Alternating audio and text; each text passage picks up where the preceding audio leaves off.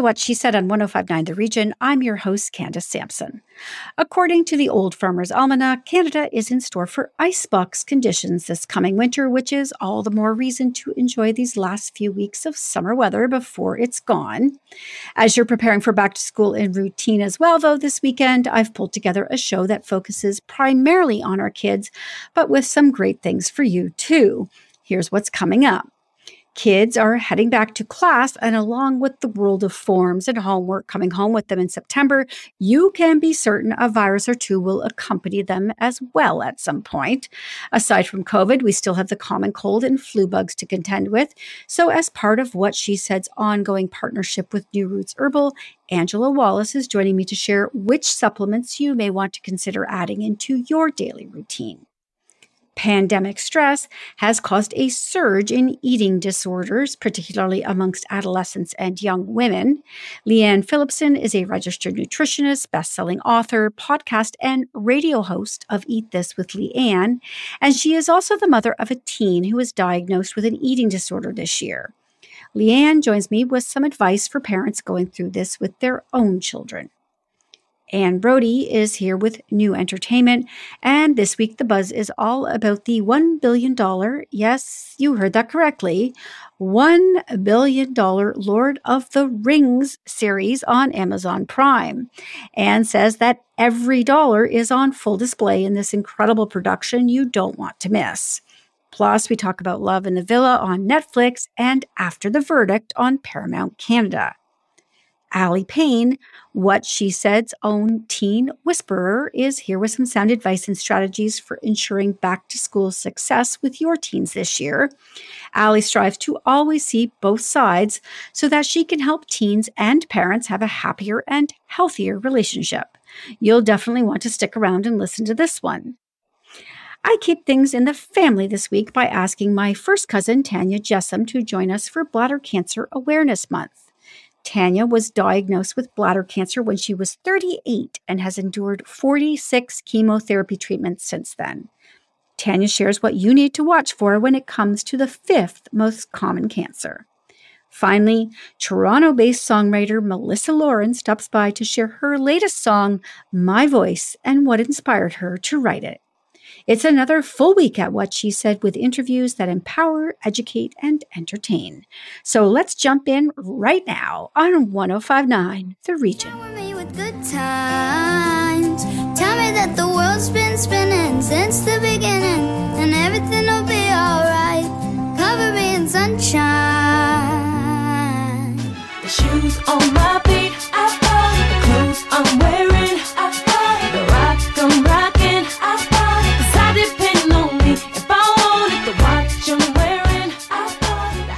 When it comes to ensuring kids are getting enough of the vitamins and minerals they need, parents are rightfully overwhelmed. There's a lot of information to wade through. As part of New Roots Herbal's ongoing partnership with What She Said, we're going to look at which ones you really want to ensure your child is getting so you can breathe a little easier. Angela Wallace is a registered dietitian, Pilates instructor, and mom of two who specializes in family nutrition and health. She helps families eat healthy to feel their best. She joins me now to discuss kids and supplements. Welcome to the show, Angela. Thank you for having me. So, you say your first area of defense is food, what they're getting, right? Yes, for sure. So, I definitely come from the perspective or advocate for foods first. So, let's try to maximize the vitamins, minerals, nutrients they get from the diet and then supplements are there to supplement. Yeah, I think it's true. You know, you say supplements, the word, it says everything in the word, but I think yeah. sometimes in the society we tend to treat them like they're the first line of defense and they're really not. They're meant, they're meant to be taken uh, when you're not getting it enough in another way. So sometimes kids, though, as we all know, are picky eaters. So let's prioritize sort of what supplements we should be looking at if they're not getting it through diet. Okay. So, one of the common questions I get from a lot of parents is about multivitamins, especially as you said, when there's a bit of a picky or a fussy eater, or maybe they don't eat a lot of fruits and vegetables. So, a multivitamin, in my opinion, it really depends on the individual child. Are they eating a variety of different foods? Are they eating carbs and protein and fruits and veggies regularly? And when I say that, we'd be looking at week to week. Like over the week, is your child eating a variety? Not so much day to day because it's very normal for variation to happen day to day with children, especially. One day they love broccoli, the other day they think it's disgusting, right? So it's, it really depends. So multivitamin or getting, you know, a little bit extra uh, nutrients from something like that would be beneficial if you have a picky or fussy eater where they're really limiting their intake. In the case where your child might have several allergies or food intolerances, where again, they're limiting intake because of that. Um, if there are growth concerns, you know, from a healthcare provider, then we might consider supplementing um, or if you know they actually are deficient in something. For example i work with a lot of children who have iron deficiency or a form of anemia. In that case we would want some type of supplement of course I mean, and we can't forget, obviously, I mean, yes, we're living in a COVID world, but there's a whole bunch of other viruses out there. And every mother knows it's only a matter of days before somebody comes back with a runny nose. Are there things we can be doing to supplement to help with their, their natural defenses against cold and flu?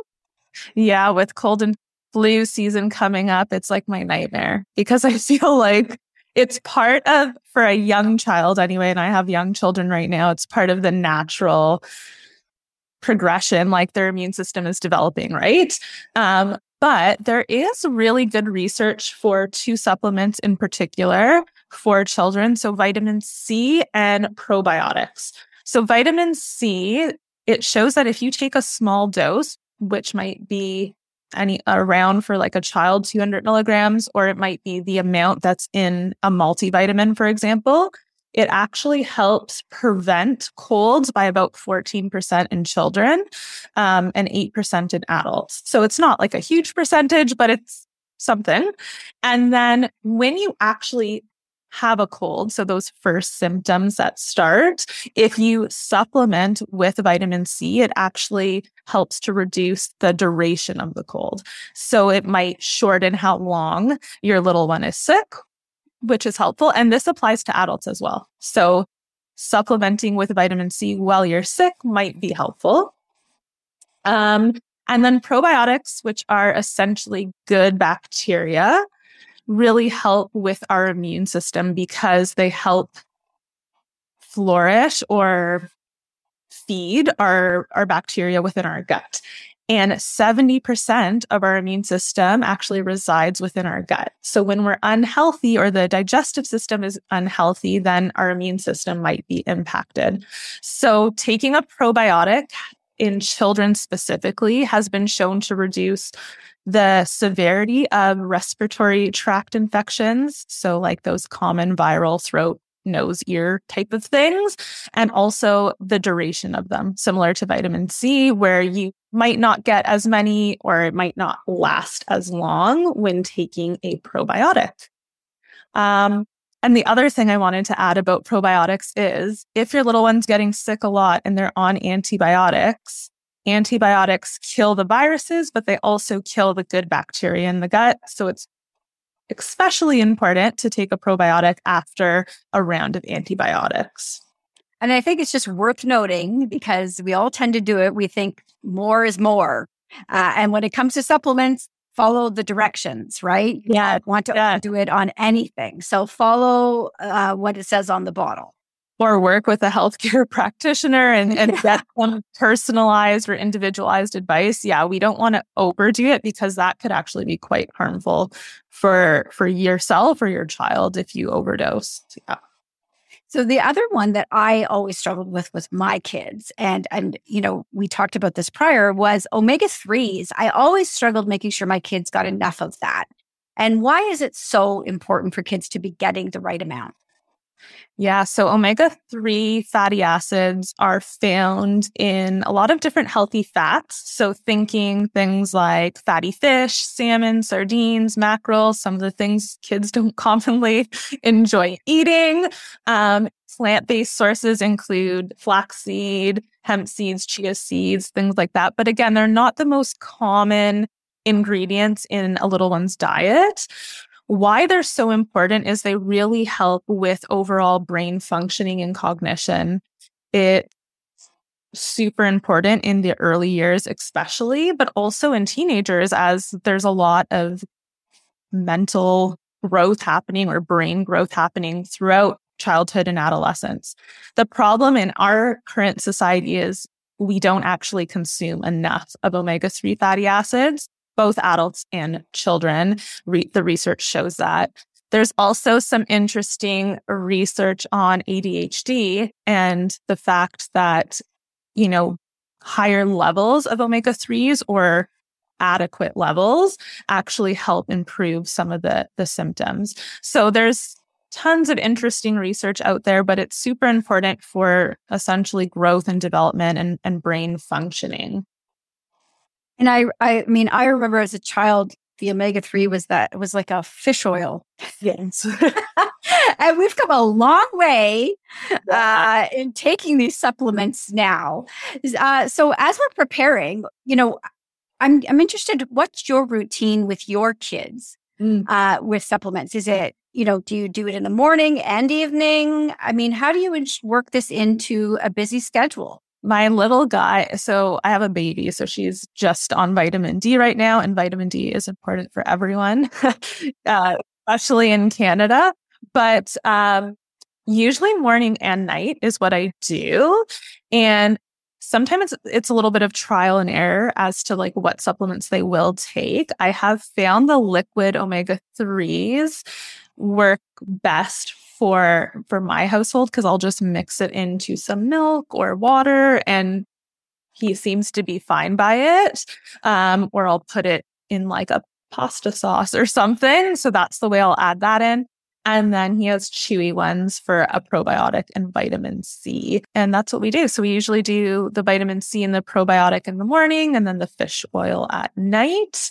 And those are the main ones that I do. Uh, I want people to be able to find you, connect with you. You're always sharing great information. So where can they do that? So you can connect with me through email if you head to my website, eatrightfeelright.ca or on Instagram at nutrition.for.families. Okay. And for all of the supplements we talked about today, uh, you can find them at health food stores or you can go to newrootsherbal.com to read a little bit more about them. Angela, thank you so much for joining me today. Thanks, Candace.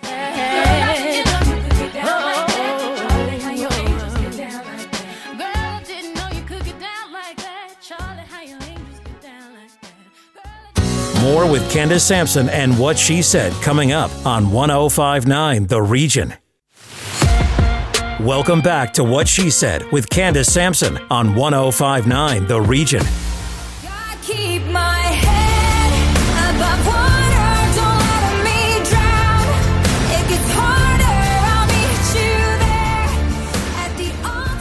Pandemic stress has caused a surge in eating disorders, particularly amongst adol- adolescents and teens. Parents, understandably, are scrambling to find ways to help. Lianne Philipson is a registered nutritionist, best-selling author, podcast and radio host of Eat This with Lianne, a well-known speaker and mom of two gorgeous teenage girls. Her daughter Hadley has also struggled with an eating disorder, and Lianne has witnessed this. Thankfully, Lianne and her daughter are sharing their story to help others, and she joins me today to discuss. Welcome to the show, Lianne. Thanks so much for having me. I imagine, and this is why I think it's so important that you share your story. I imagine, as a nutritionist, who's somebody who has been around food your entire life, this mm-hmm. must have thrown you for quite a loop. It's really interesting, actually, because a lot of people would think, oh yeah, you know, she's a nutritionist, she focuses on food, and then her daughter ends up with an with an eating disorder. I think the power in what I do, what that offered me was recognizing that this is the direction that my daughter was going in. It was no surprise. I saw it coming. Um, in, apart from an eating disorder, my daughter's had some depression, some anxiety, like, you know, full on pandemic mental health challenges. And this was one aspect of her struggle. And as I witnessed and watched her starting to avoid food, starting to eat a little bit less, just how her manner manner was and how she kind of brought herself to the table even, um, it really allowed me to get on this quick. And I recall in January of 2021 saying to her after watching her eating go down and, and, knowing that she was losing weight, I pretty much mapped out the whole situation for her, knowing that this is the physical implication on your body. This is what's going to happen. You know, your heart rate's going to go down. Here's what we're going to do. We're going to go to the pediatrician, and everything unfolded in that way. So I had, from my experience, the knowledge in which to actually take a step back and know that she needed help from professionals, from the doctors, from the people that needed to step in and, and help to take care of her body. It's so important, though, that you are sharing this story because I think a lot of parents, you know, may not be as equipped to help or mm. to recognize what's going on. And also, as parents, we tend to internalize this and and and carry this guilt uh, that we so may heavy. have done something wrong, right? Yeah. Yes. So, and I think a lot of people would say, well, you know, and I know I've said to them, you know, it sucks to have a mom as a nutritionist because I'm the one who's going to keep telling you to eat the healthy stuff.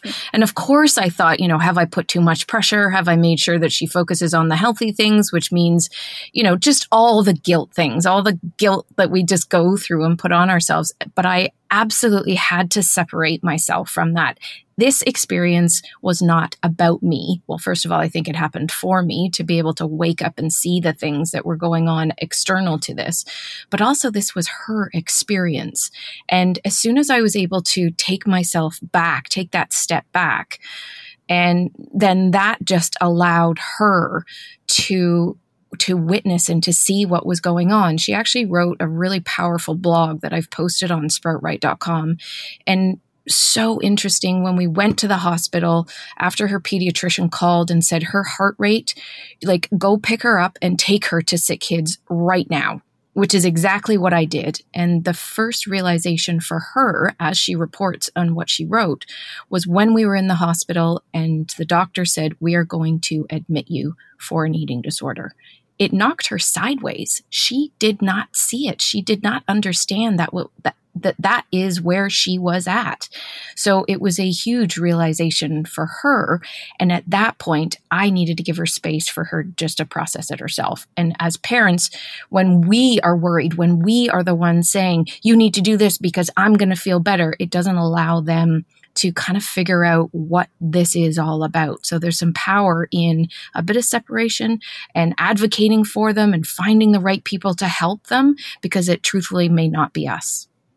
And just as important as it is for you to get help for your children through something like this, it's important to get help for yourself. And you have an organization that you recommend. Can you tell us a little bit about that before we close out this interview?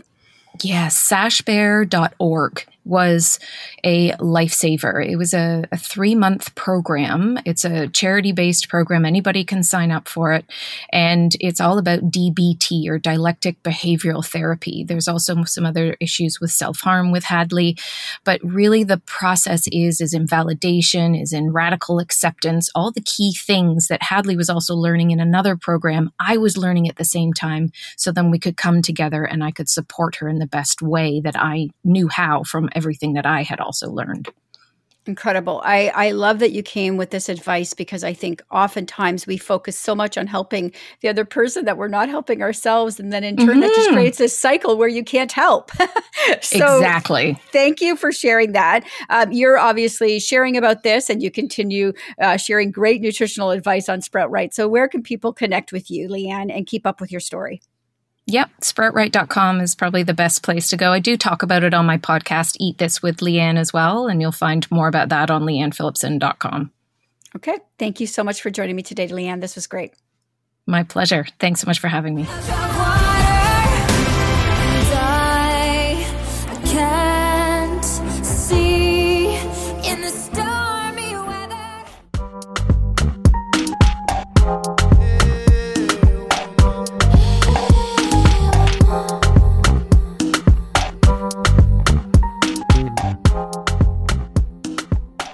I am so excited for today's Saturday night at the movies with Anne Brodie. We're going to jump right in because I really want to talk about The Lord of the Rings on Prime. Oh my God. That is the most expensive TV show ever made. $1 billion. Stop. and every penny is up there. It is astounding. One place that they show the Valley of the Dwarves, plus this is set a thousand years before the events that we know. The Valley of the Dwarves was so beautiful. It made me cry. It, was just, it's just phenomenal. Looking, I just get shivers thinking about the appearance of this series. Um, so anyway, it focuses on Galadriel, who is uh, Clark, who is leading the army of Middle Earth. So, you know, they've got all kinds of things to go through missions and it is so good because it's, it's female centric. It is stunning to the eye. It is the music by Bear McCreary. Oh my God. It made me think of the dirges at Diana's funeral. Just unreal. Again, I'm getting shivers. Just a stunning series. The Lord of the Rings, The Rings of Power on Prime. Know, I cannot wait, Anne. I seriously cannot wait. Just seeing the trailer gave me chills. So this is one I know I'm gonna I'm gonna sink my teeth into. Um, tell me about Love in the Villa because I was only drawn to this one. I mean, it totally seems formulaic to me, but I was absolutely drawn to it because of the setting, which is Verona, and I've seen most of these things, which is is so beautiful. So, what what's the yeah. show like? All right, so this girl uh, has planned her her wedding, her honeymoon trip to Verona to go to Jul- Romeo and Juliet with her husband, new husband but he dumps her just as about she uh, just as she's about to leave. It's been her lifelong dream to go, so she pushes on and she travels a long, long day, goes to her hotel room. It's already been rented to this gorgeous, incredibly rude English guy. He allows her to sleep there one night. They, they enter a war. They seriously go to war. And this is something unusual for the rom-com. The woman is as bad as the guy. So we just follow them through the this little war, and, and yeah, it's for, formulaic, um, and you know how it's going to turn out. But really, it's gorgeous to look at these shots in Verona. You just want to go there and just eat gelato all day.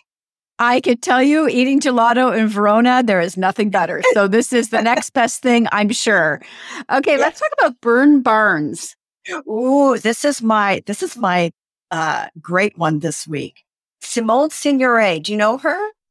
No, I don't. She's been uh, gone a long while.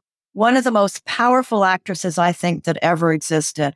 Her face is expressive beyond compare. There's no one ever been like her. She stars in Burn Barns, released in 73, and she's a farmer. They, they live on a cattle farm in rural France and a woman is found dead on the road. It's middle of winter, snow everywhere. There's no heating in, in the house. You can see the actor's breath the whole time. So it, it becomes a real mystery and a character study. Was it her son who suddenly has a fortune and the woman had been robbed? Uh, was it her husband?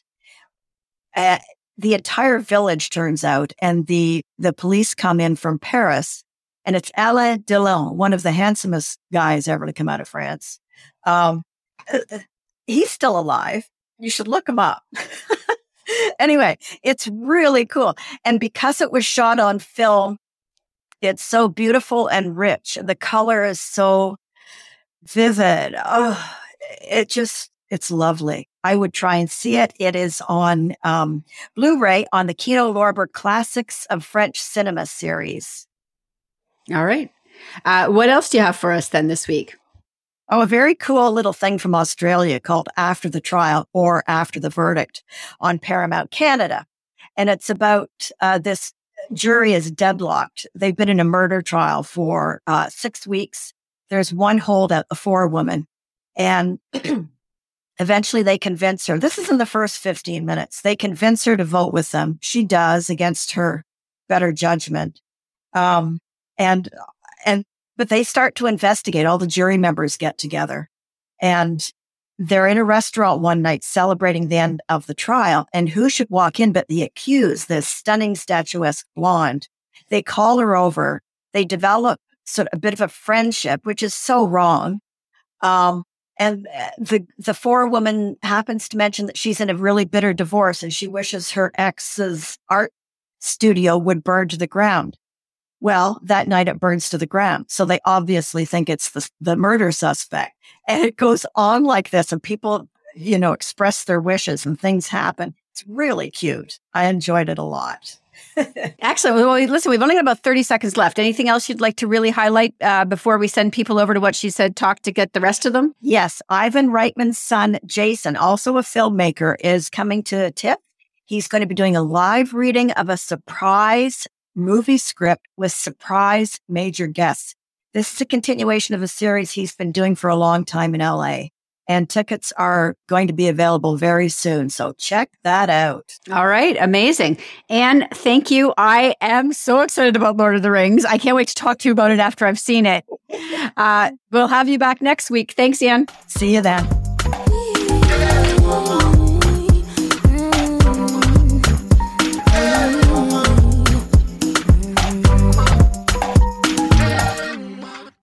More with Candace Sampson and what she said coming up on 1059 The Region. Welcome back to What She Said with Candace Sampson on 1059 The Region.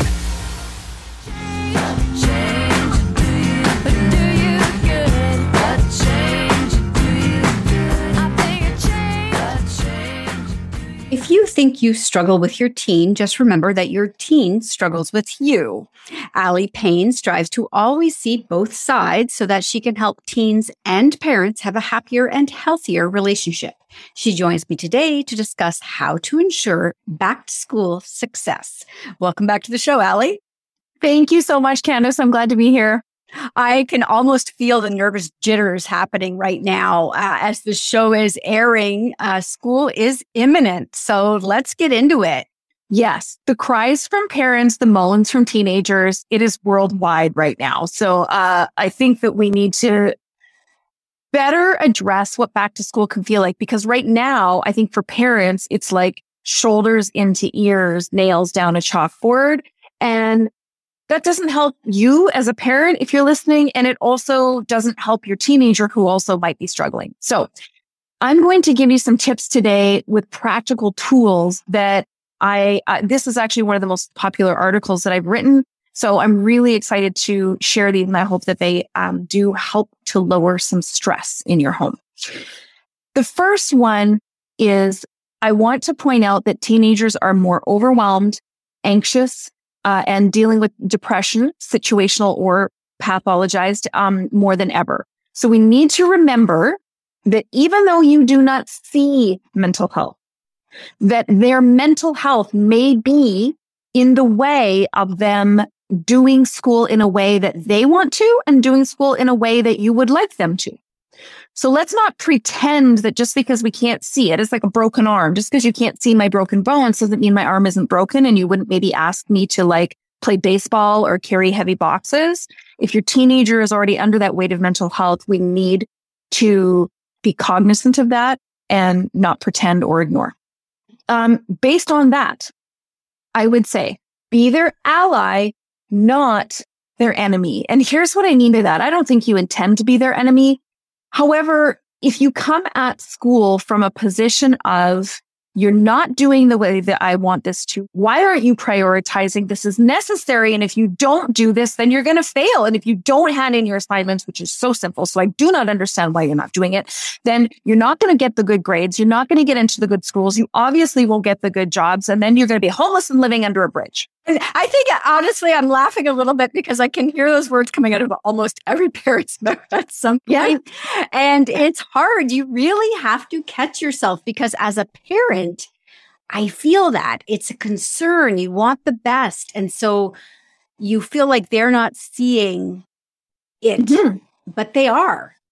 Right. But they have an inside view of all the other quagmire of things that are going on in their brain that are real and true for them that you and I as parents cannot see. So what gets in our way, and this is again where mental health is important.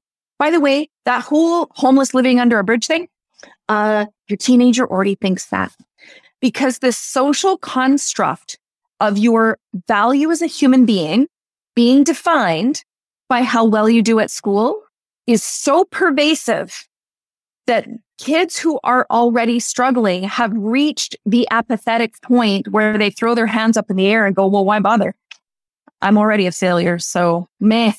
So can we just please be really cautious? I understand what gets in the way is that you love your child as if it was ever a bad thing and that you of all people see your teenager's potential more than anyone else.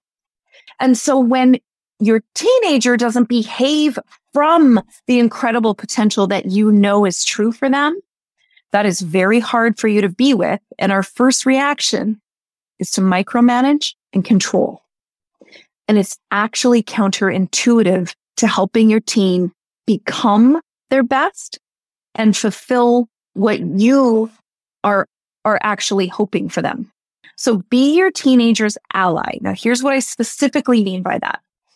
I want you to get curious over being critical.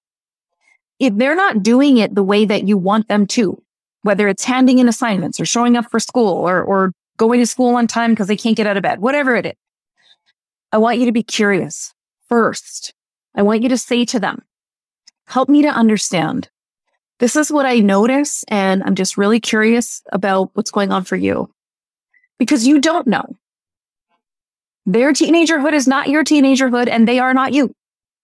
So be curious first, use those exact scripts to find out. By being their ally, depending on what your teenager tells you, and sometimes they're not ready to tell you, and sometimes they can't articulate what to tell you, at least ask. You can say to them, look, if you want me to talk to your teen teacher, I absolutely will. I will advocate for you if the this classroom you're just finding it too chaotic and um, you know you're not getting your work done. I will ask if you can get your work done in a different classroom.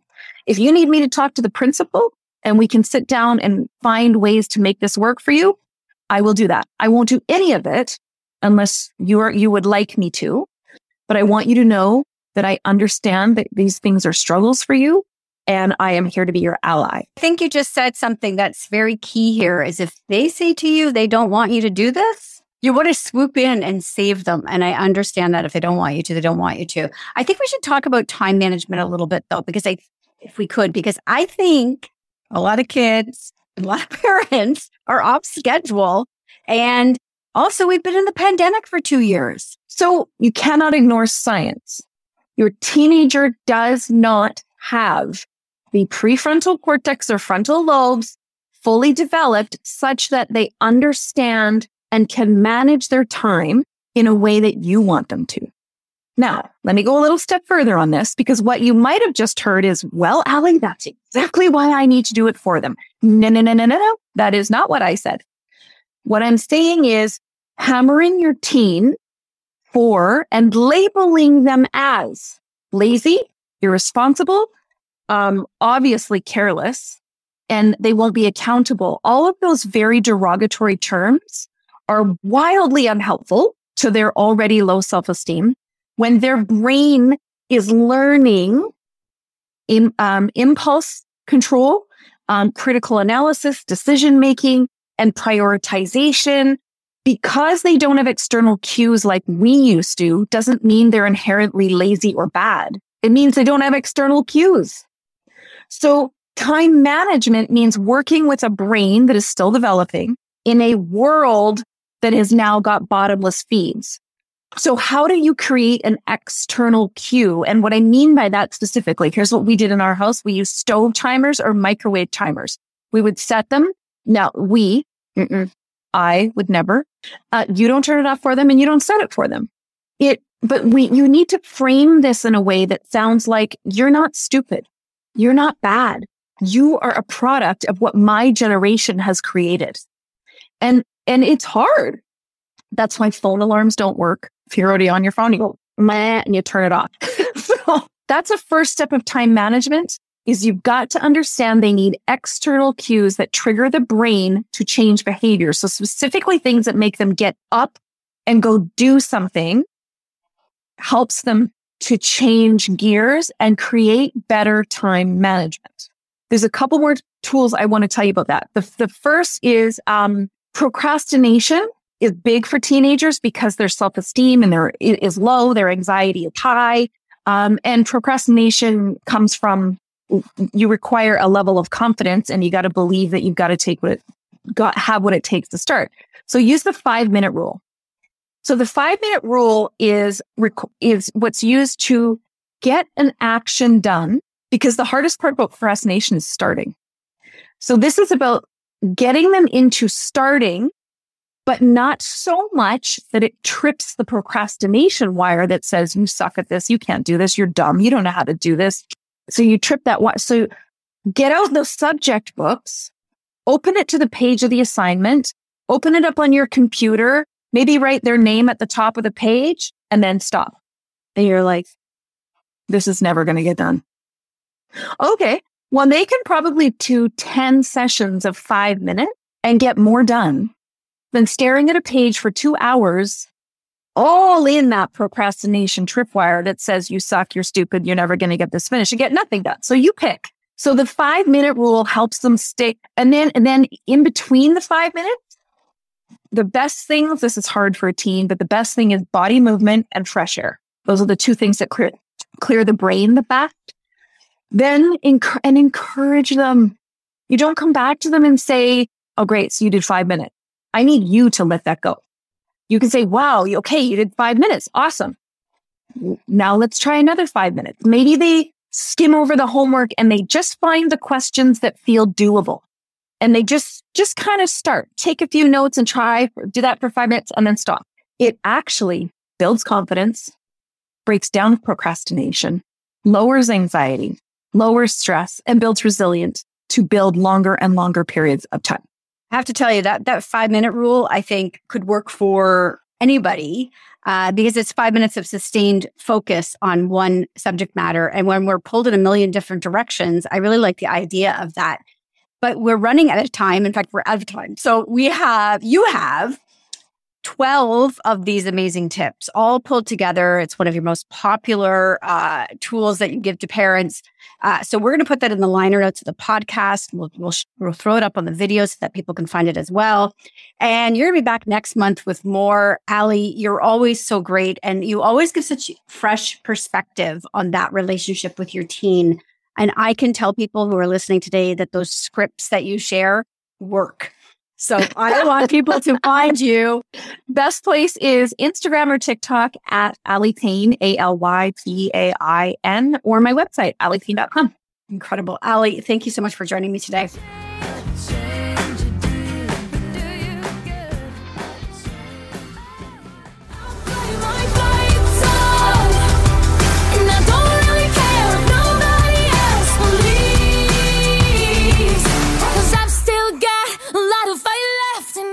My next guest is near and dear to me, and after you hear her story, I bet she'll be near and dear to you too. Tanya Jessam is the owner of Island Creations on Cape Breton Island, mom of three, my first cousin, and a bladder cancer survivor. Each September, Tanya pours her heart and soul into raising awareness about this type of cancer we don't often hear a lot about. She joins me today to discuss. Welcome to What She Said, Tanya. Hello. This is such a weird moment for me to be interviewing you on my radio show. I just have to get that out in the open right now because you're my first cousin. I love you. I adore you. And so it's uh, so strange to have you on my show for my audience. Uh, tell me then, let's tell them how old you were when you were first diagnosed with bladder cancer. So I was only 38. It was May 2014. And I was just kind of, you know, going about my day as I normally would. And I was having some issues and a lot of those issues are extremely similar to just a regular bladder infection. So I was just kind of having regular bladder infections, more frequent than normal. Um, and I just kind of knew, I just kind of felt, you know, and was listening to my body and just kind of felt that there was something different. And that's when I went into my doctor and I was like, we need to investigate a bit more. And then, so yeah, like May 2014, I was 38 years old. And that's when I was diagnosed with bladder cancer. So when you say the the symptoms are similar to a regular bladder infection, what were some of the the symptoms that were that, that kept recurring? Frequent uh, urination, lower abdominal pain, and uh, blood in the urine. So that is the biggest thing. If you see red, you see your doctor. and was there that that stinging? Because I know with like a urinary tract infection, there's that pain that comes with urination. Was that also a factor? Yes. So when you so you get your diagnosis, then what happened? Because I mean, I I know, but tell my audience. It was kind of crazy at the time. My husband was away working, so my mom and dad were just kind of like, "We'll take you." And I was thinking, well, you know, it's just you know, there's just a test. A cancer actually didn't even go through my brain. So we got to the appointment and what they do is a test called a cystoscope. So it's a contraption that they look inside the bladder and they can see, you know, what's going on in there. So I went to that appointment and the doctor had said right away when I went in, um, that just by looking at it, they would be able to tell, um, 99% whether it's a form of cancer or not. Unfortunately, in my case, um, he looked and he said it's definitely cancer. Uh, and I just kept thinking about my poor parents in the waiting room. I was like, I was more nervous to be telling them. Uh, so yeah, so it was kind of like a whirlwind, um, hearing that information. But then I kind of processed it a little bit and decided to just, you know, hit it head on and kind of stay the positive person that I am. And then from there, it just went into surgeries and chemo treatments. So. How many chemo treatments have you had? 46. So, um, and there's actually at the time there was a shortage of the type of chemo uh, that is provided for bladder cancer. Um, because bladder cancer sits at a very high recurrence rate. Like every time I was going, they they monitor me very very closely. So I go every three months for a cystoscope, and sometimes there I would go and there'd be 15 new little tumors each time. Then I'd have to start treatment again and again and again. Um, and in total, I think it was about eight surgeries. You're incredible. I don't tell my guests this often, but I love you. Okay, tell me. Uh, this is the fifth most common cancer. I don't think a lot of people know that. I certainly did not know that. So September is Bladder Cancer Awareness Month. How are how are we a- able to um, help? Are there are there actions we can take to help raise money? Yeah, well, yeah. Of course, you can go to the website, which is uh, bladdercancercanada.org, and there is a wealth of information on that site um, uh, pertaining to bladder cancer, and almost every province and uh, in Canada do a bladder cancer uh, a bladder cancer wa- awareness walk in September. So they raise awareness and they raise funds to be able to uh, do some more research to help, uh, you know, to help with bladder cancer. All right. So if people want to get involved, then they can sign up for that walk. They can sponsor somebody. They can donate to yes. bladdercancerawareness.org. And if they want to follow along with you and keep up with your story, where can they do that? Um, you can find me uh, at 30 second, uh, 30 sec courage um, on Instagram. All right. Incredible. Tanya, thank you so much for joining me today. Thank you for having me. No, I've still got a lot of fire left in me.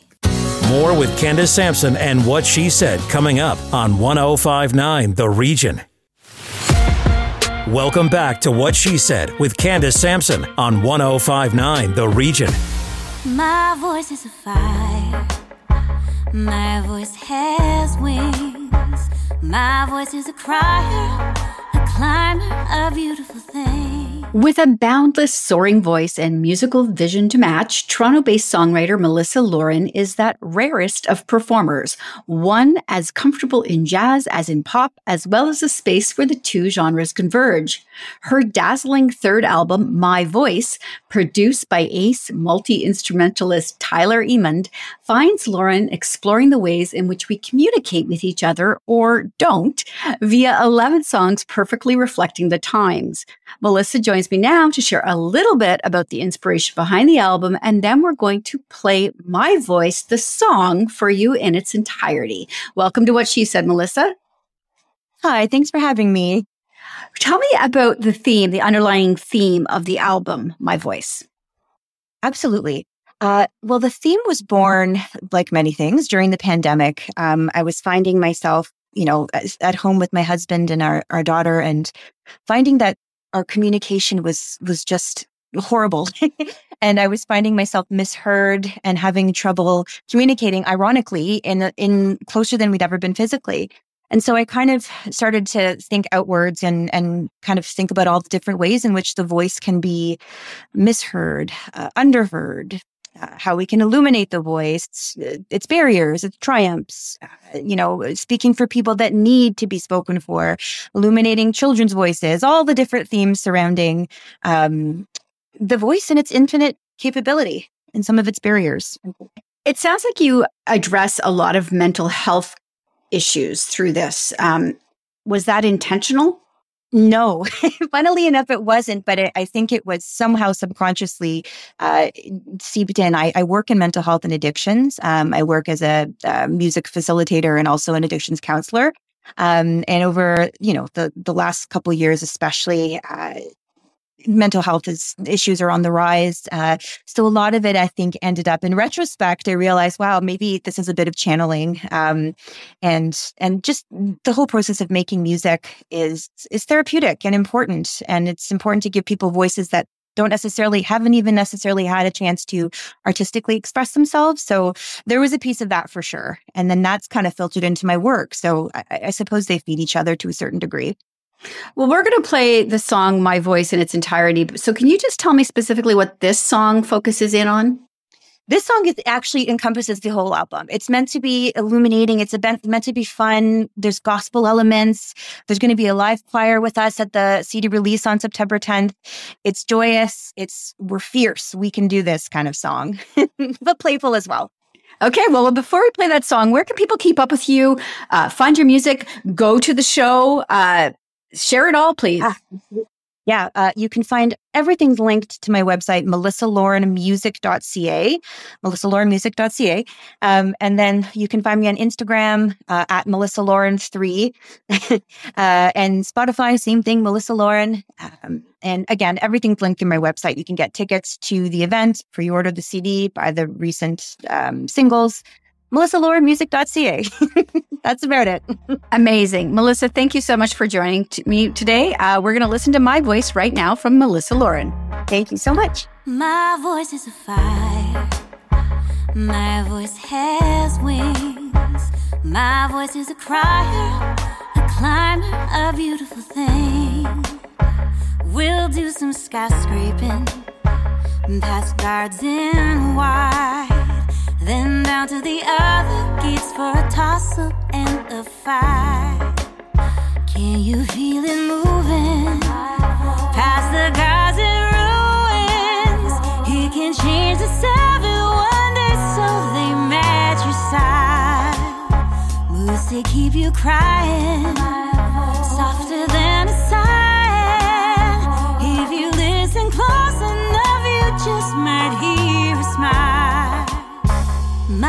Voice can move mountains, it can rock and roll.